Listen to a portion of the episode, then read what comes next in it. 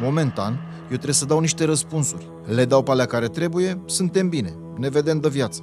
Le dau pe alea greșite sau nu le dau deloc, atunci să pună ăștia pe mine. Dacă se întâmplă treaba asta, nu mai e loc de învârteli. Deci fă cumva și ești la interval cu niște informații care să le dau eu mai departe la ăștia. Altfel, viața asta pe lux și voie bună pe care o aveți tu și cu tovarășii tăi, dispare instant.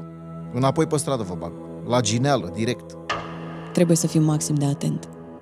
Pe lângă fuga lui Chris, care nu e deloc clară în momentul ăsta. Adică nu se știe exact de ce a făcut asta, dacă e manevră sau nu. Colegii mei au niște indicii că în echipa ta e cineva care ciripește la Charlie. Bogdan. Știam eu. Murdar, primul podcast de ficțiune din România, susținut de Banca Transilvania, recomandat de Vice.com, amplificat de Kiss FM. Poți susține producția Murdar pe Patreon cu cel puțin 3 euro, adică banii de o cafea mai de Mesia ajută.